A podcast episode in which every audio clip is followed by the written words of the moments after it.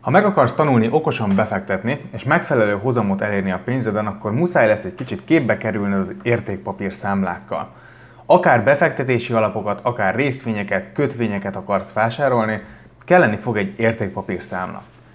Az értékpapír számlák a bankszámlákhoz hasonló számlák, amelyeken értékpapírokat tarthatunk nyilván, vagy más szóval a segítségükkel befektethetünk. Minden befektetőnek tisztában kell lennie a piacon elérhető értékpapír számla kínálattal, hiszen azok költségben és szolgáltatásban is jelentősen eltérhetnek. Akik nem ismerik ezeket a számlákat, sokszor méregdrága életbiztosításokon keresztül próbálnak meg befektetni. Akik viszont már ismerik őket, el sem tudják képzelni az életüket értékpapírszámla nélkül. Számolj magadnak, a cikkben találsz egy letölthető kalkulátort, ahol összehasonlíthatod a legnépszerűbb értékpapírszámlákat a saját preferenciáid alapján. Nézzük, mit érdemes tudnod az értékpapírszámlákról, és mi alapján tudsz okosan választani. Sajnos még elég kevesen ismerik ezt a számlatípust, pedig szinte pont olyan egyszerű, mint egy bankszámla. Ha beszeretnénk fektetni különböző eszközökbe, például kötvényekbe, részvényekbe, befektetési alapokba, akkor egy ilyen típusú számlára lesz szükségünk. Márpedig, ha célunk a pénzügyi szabadsághoz szükséges tőke összegyűjtése, akkor alig, ha nem szükségünk lesz egy ilyen számlára. Az értékpapírszámla és a bankszámla közötti különbség csupán annyi, hogy a bankszámlánkon pénzt tartunk, az értékpapírszámlánkon pedig értékpapírokat vásárolunk vagy éppen adunk el. Az értékpapírszámla nyitásáról és működéséről készült egy vlog videóm is, amiben konkrétan belépünk az egyik számlámba, és megmutatom, hogy miként néz ki belülről egy értékpapír számla. Ha érdekel, akkor a YouTube csatornámon tudod elérni. Értékpapír alatt valamilyen jogot, például hitelviszonyt, tulajdonviszonyt megtestesítő, forgalomképes okiratot értünk. Értékpapírok például a részvények, kötvények, a befektetési jegyek, az ETF-ek, stb.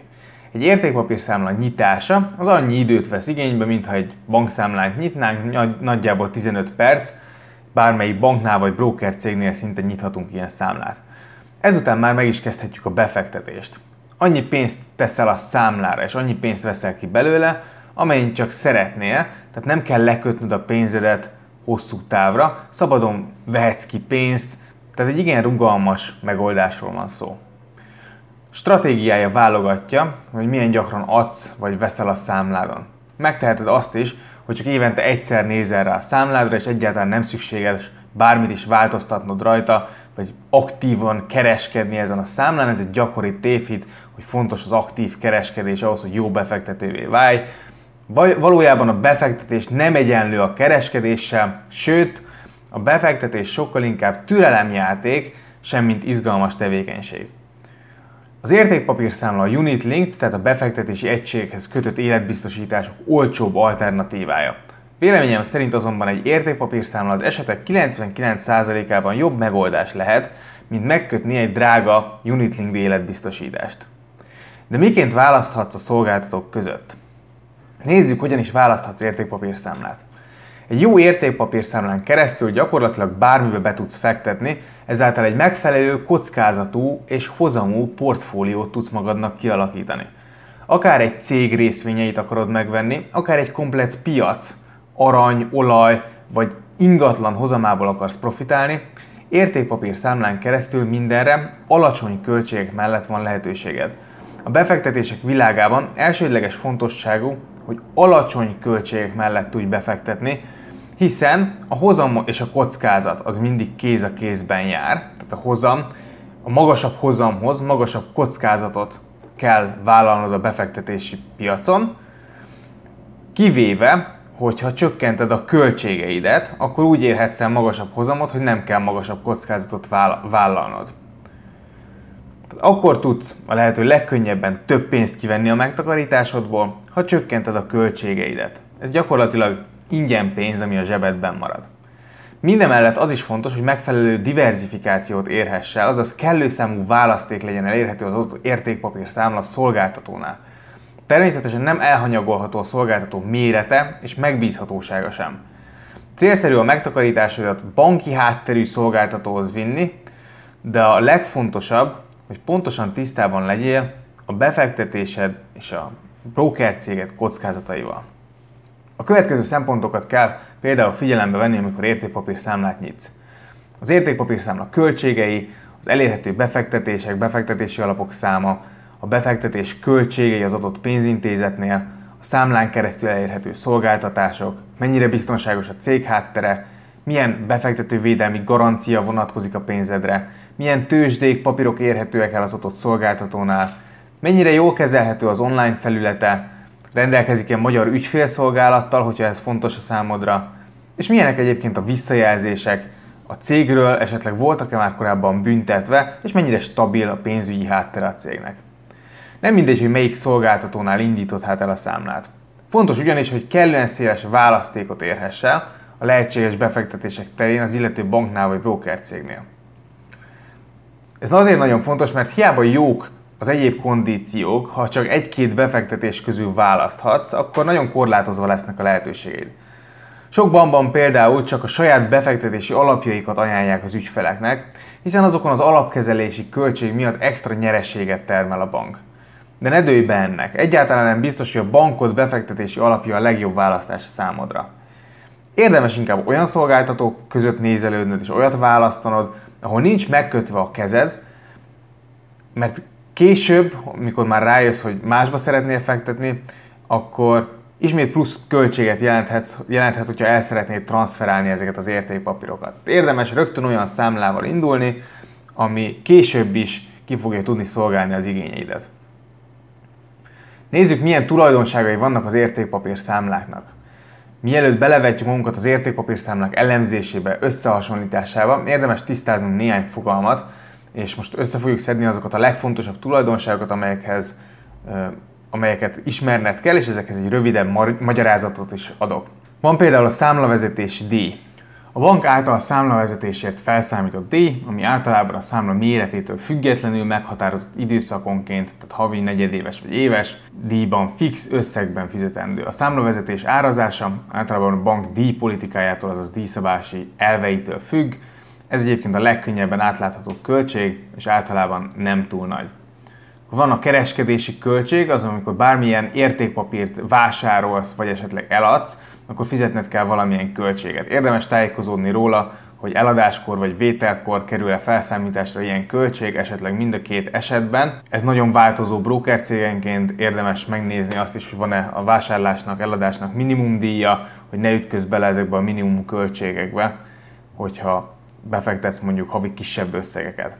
Van egy úgynevezett inactivity fee, ez azokra vonatkozik, főleg külföldi szolgáltatóknál találkozunk vele, hogy ha elvárják azt, hogy egy bizonyos kereskedési aktivitást mutass, és ezt nem teljesített, tehát nem, te, nem fizetsz kereskedések után kellő mértékű jutalékot a brokercégnek, akkor a brokercég ezt úgy bünteti, hogy egy plusz költséget számít fel.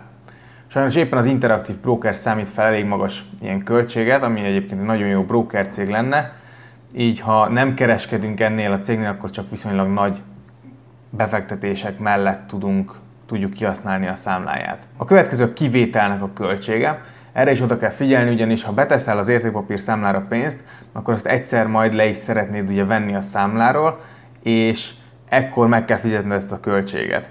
Bár ez nem zavaró egészen addig, amíg egyszer csak hozzá nem akarsz férni a pénzedhez, mégis számolnod kell azzal, hogy egyszer ezt a költséget meg kell majd fizetned. A másik ilyen hasonló rejtett költség ez a devizaváltási spread.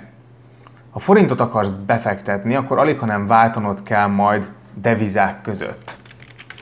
Hiszen ö, a legtöbb befektetési alap vagy ETF az euróban vagy amerikai dollárban van nyilvántartva, hogy a legtöbb részvény is, ugye, ami nem magyar részvény, az mind külföldi devizában lesz nyilvántartva, tehát neked váltanod kell devizák között. És ennek a váltásnak van egy költség, egy vételi és egy eladási árfolyam különbség, ami kvázi egy költségként jelenik meg. Hogyha nagy a spread, az azt jelenti, hogy neked minden egyes befektetésed előtt levonódik gyakorlatilag ez a váltási költség.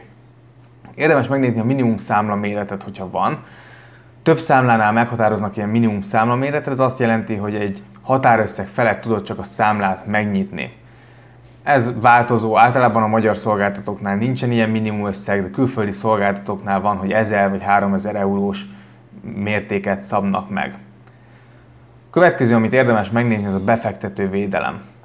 A befektetőket minden esetben biztosítja valamilyen védelem, hogyha a cég, amin keresztül befektetnek, mondjuk ellopja vagy elsikkasztja a pénzüket, akkor kárpótolja őket ez a befektető védelmi alap. A magyar piacon ez 100 ezer eurós határig terjed, tehát nagyjából 31 millió forintig véd ez a befektető védelmi alap, röviden BEVA. Ezen felül a Magyar Nemzeti Bank lehetővé teszi, hogy egy ingyenes applikáción keresztül ellenőrizd a számlád valódi, valódi egyenlegét, tehát meg tudod nézni, hogy ténylegesen az adott broker cégnek a felületén azokat, a szám, azokat az értékpapírokat látod-e, mint amit egyébként ténylegesen tárol rajta. Érdemes lehet olykor-olykor ezt is leellenőrizni. De már pusztán az a tény, hogy egyébként ezt nyilvánosan bárki ellenőrizheti, csökkenti a kockázatát annak, hogy bárki is vissza szeretne ezzel élni. A következő, hogy meg kell nézni azt, hogy ha akarsz tartós befektetési számlát nyitni, akkor ennek milyen plusz költsége lehet. A tartós befektetési számla egy magyar adókedvezmény biztosító számlatípus. Ha három évig nem nyúlsz a pénzedhez, akkor kedvezményesen kell csak kamatadót fizetni, fizetni, ha öt évig, akkor pedig egyáltalán nem kell kamatadót fizetned. És az értékpapír számlák is nyithatóak tartós befektetési számlaként, így ezeken a számlákon is elkerülhető a kamatadó. Ha nem vagy teljesen tisztában a TBS működésével, akkor feltétlenül olvasd el a TBS számla működéséről szóló cikkemet, vagy nézd meg az ehhez kapcsolódó vlog videót. Mivel TBS számlára csak évente egyszer lehet pénzt betenni, ezért gyakran évente kell új TBS-t nyitni. Tartós befektetési számla nyitásánál vannak cégek, melyek minden egyes számlanyítás után költséget vonnak el.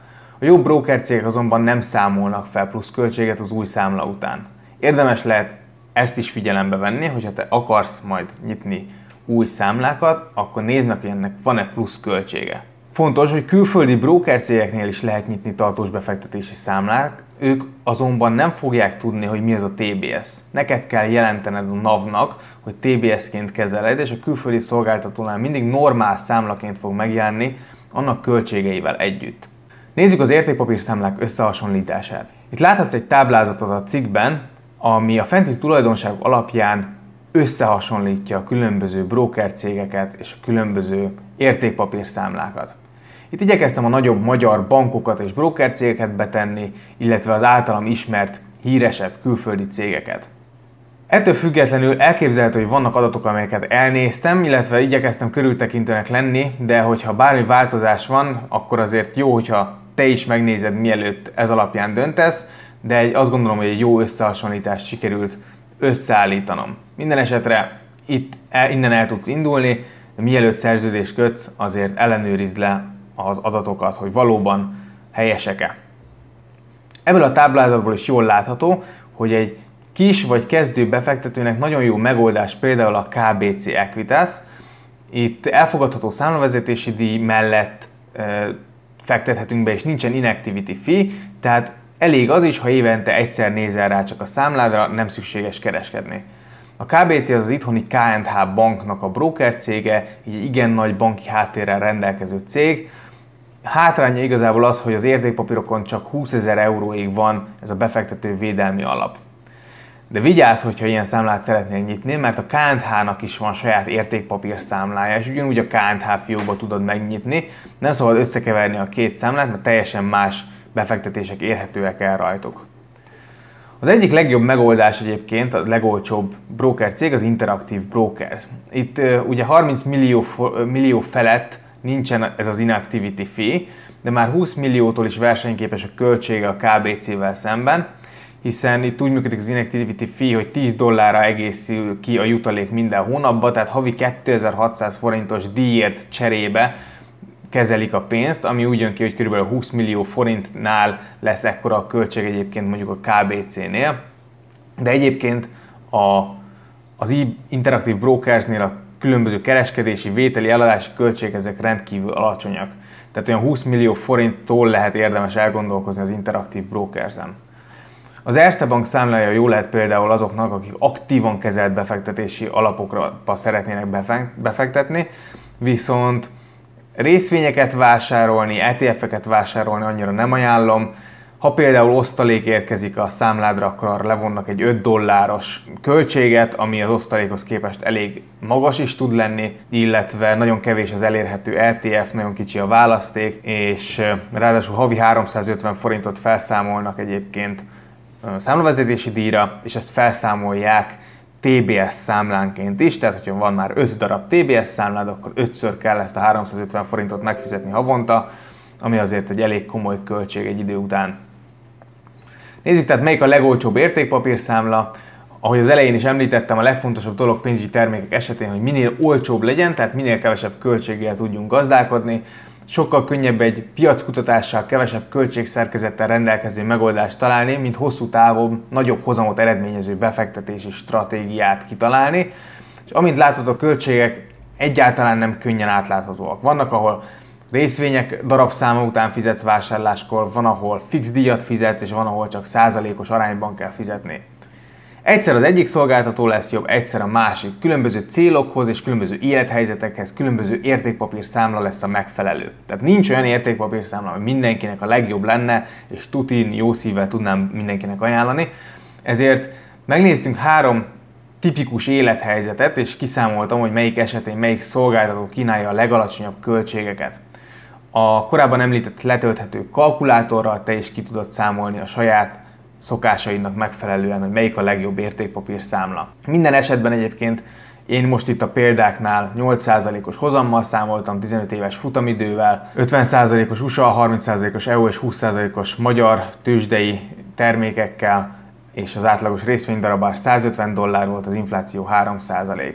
Itt azt kapjuk, hogy ha egyszerű 5 millió forintot szeretnénk például befektetni, akkor a külföldi Links nevű szolgáltatónál az összes költségünk az 47 ezer forint, a magyar Random Capitalnél 59 ezer forint, tehát ezek nagyon alacsony költségek, míg mondjuk egy Concordnál már 440 ezer forintot fizetünk ugyanerre a számlára, egy Interactive Brokersnél 380 ezer forintot, és egy Erste-nél is 290 ezer forintot, tehát meglehetősen magasabbakat. KBC-nél 215 ezer forintot fizetnénk egyébként, ez úgy körülbelül a középmezőny. Nézzünk mondjuk egy egyszerű 50 millió forintos befektetést. 50 millió forintos befektetésnél ez is a Links jön ki nagyon olcsóra, 126 ezer forintra, de itt már az Interactive Brokers megveri, itt mindössze 90 ezer forintos költséggel.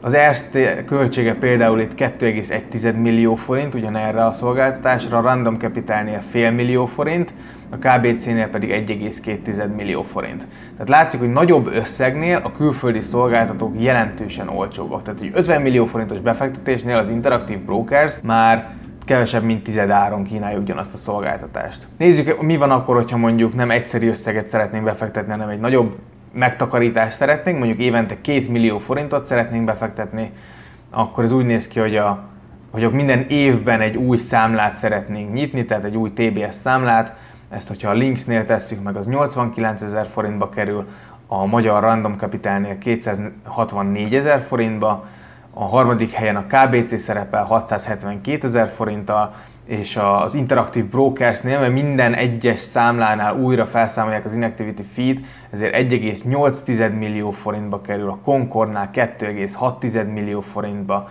Erste-nél 2,4 millió forintba, tehát ismét azt látjuk, hogy ezek az olcsó broker cégek, a Links, a Random Capital jön ki nagyon jó helyen, a KBC is elég jó költségekkel dolgozik így a többiekhez képest. A KBC-nek az előnye egyébként, hogy magyar, vagy könnyen elérhető magyar ügyfélszolgálata van, és alapvetően biztos háttere van.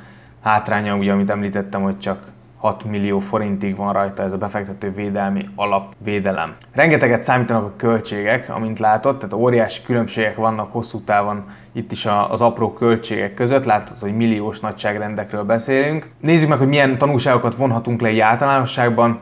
Én azt látom, hogy a KBC általában a középmezőnyben teljesít, a hazai cégek közül meglehetősen olcsó, de a különböző diszkont brokerek költségben azért lekörözik. Ettől függetlenül a KBC szerintem egy remek választás kezdőbefektetőknek, gyors, rugalmas az ügyfélszolgálata és alapvetően megbízható banki háttere van.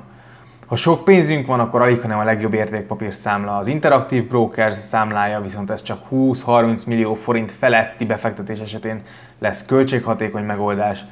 Költség szempontból egyébként ideális még a Degiro, a Lynx és a magyar Random Capital is. Az első kettő holland cég, meglehetősen sok országban jelen vannak, a Random Capital pedig egy kis magyar discount broker, mindhárom cég egy kicsit kockázatosabb szerintem, mint a nagy banki brókerek, de egy ideje egyébként én is szemezek velük, mert tényleg nagyon alacsony költségeket tudnak kínálni. Ha visszaélés történne, akkor pedig a befektető védelmi alap elvileg kárpótol. A Random Capital esetében volt egy MMB, MMB vizsgálat nemrég, és a legnagyobb szabálytalanságot abban látták, hogy túl sokan fértek hozzá a cégnél az ügyfelek adataihoz. Nyilván nem jó hír, hogy találtak szabálytalanságot, de szerintem alapvetően, ha ezt javították, akkor emiatt nem feltétlen kell leírni a céget. Összefoglalásként azt tudom elmondani, hogy nem létezik mindenki számára tökéletes értékpapírszámla, ez mindig az egyéni céloktól és szituációktól függ, a legfontosabb a saját céljaink konkrét meghatározása, és ehhez mérten a megfelelő számla kiválasztása, persze a legkedvezőbb költségek mellett. Tehát a számla kiválasztása, a befektetési stratégia kitalálása után kell jöjjön, amikor már pontosan tudod, hogy mit is szeretnél vásárolni. Olyan számlát válasz, ahol a stratégiád megvalósítható alacsony költség mellett. Figyelj a tervedre, ha minden évben TBS szeretnél nyitni, akkor ez milyen költségvonzatokkal fog járni a számodra, és persze a költség, költségek egyébként időközben is változhatnak, ezért nem árt olykor ránézni a számládra. Ezeket azonban előre nem láthatjuk, így a legjobb, amit tehetünk, hogy a jelenben igyekszünk olcsó és megbízható céget választani. Nem rossz megoldás egyébként akár több broker cég között is megosztani a pénzt, így megóvhatod magadat attól, hogy rossz lóra tegyél, és mondjuk minden céged egy broker cégnél legyen, ahol történik valami, és emiatt zárolják mondjuk a teljes befektetésedet. Ha van tapasztalatod bármelyik broker céggel, akár jó vagy rossz, akkor szívesen veszem, hogyha megosztod itt a cikk alatt. Örülnék neki, hogyha kialakulna egy ilyen beszélgetés, hogy kinek milyen tapasztalatai vannak, megosztanánk egymással, és ebből is tudnánk tanulni, hiszen igazából a legjobb rálátást talán az adja, hogyha ha különböző tapasztalatokból építkezünk, és ez egy jó felület arra, hogy megosszuk egymással, hogy miket tapasztaltunk az egyes broker cégeknél. Úgyhogy köszönöm szépen, hogy meghallgattál, és várom, hogyha van bármilyen visszajelzésed. További szép napot kívánok, sok sikert, hajrá!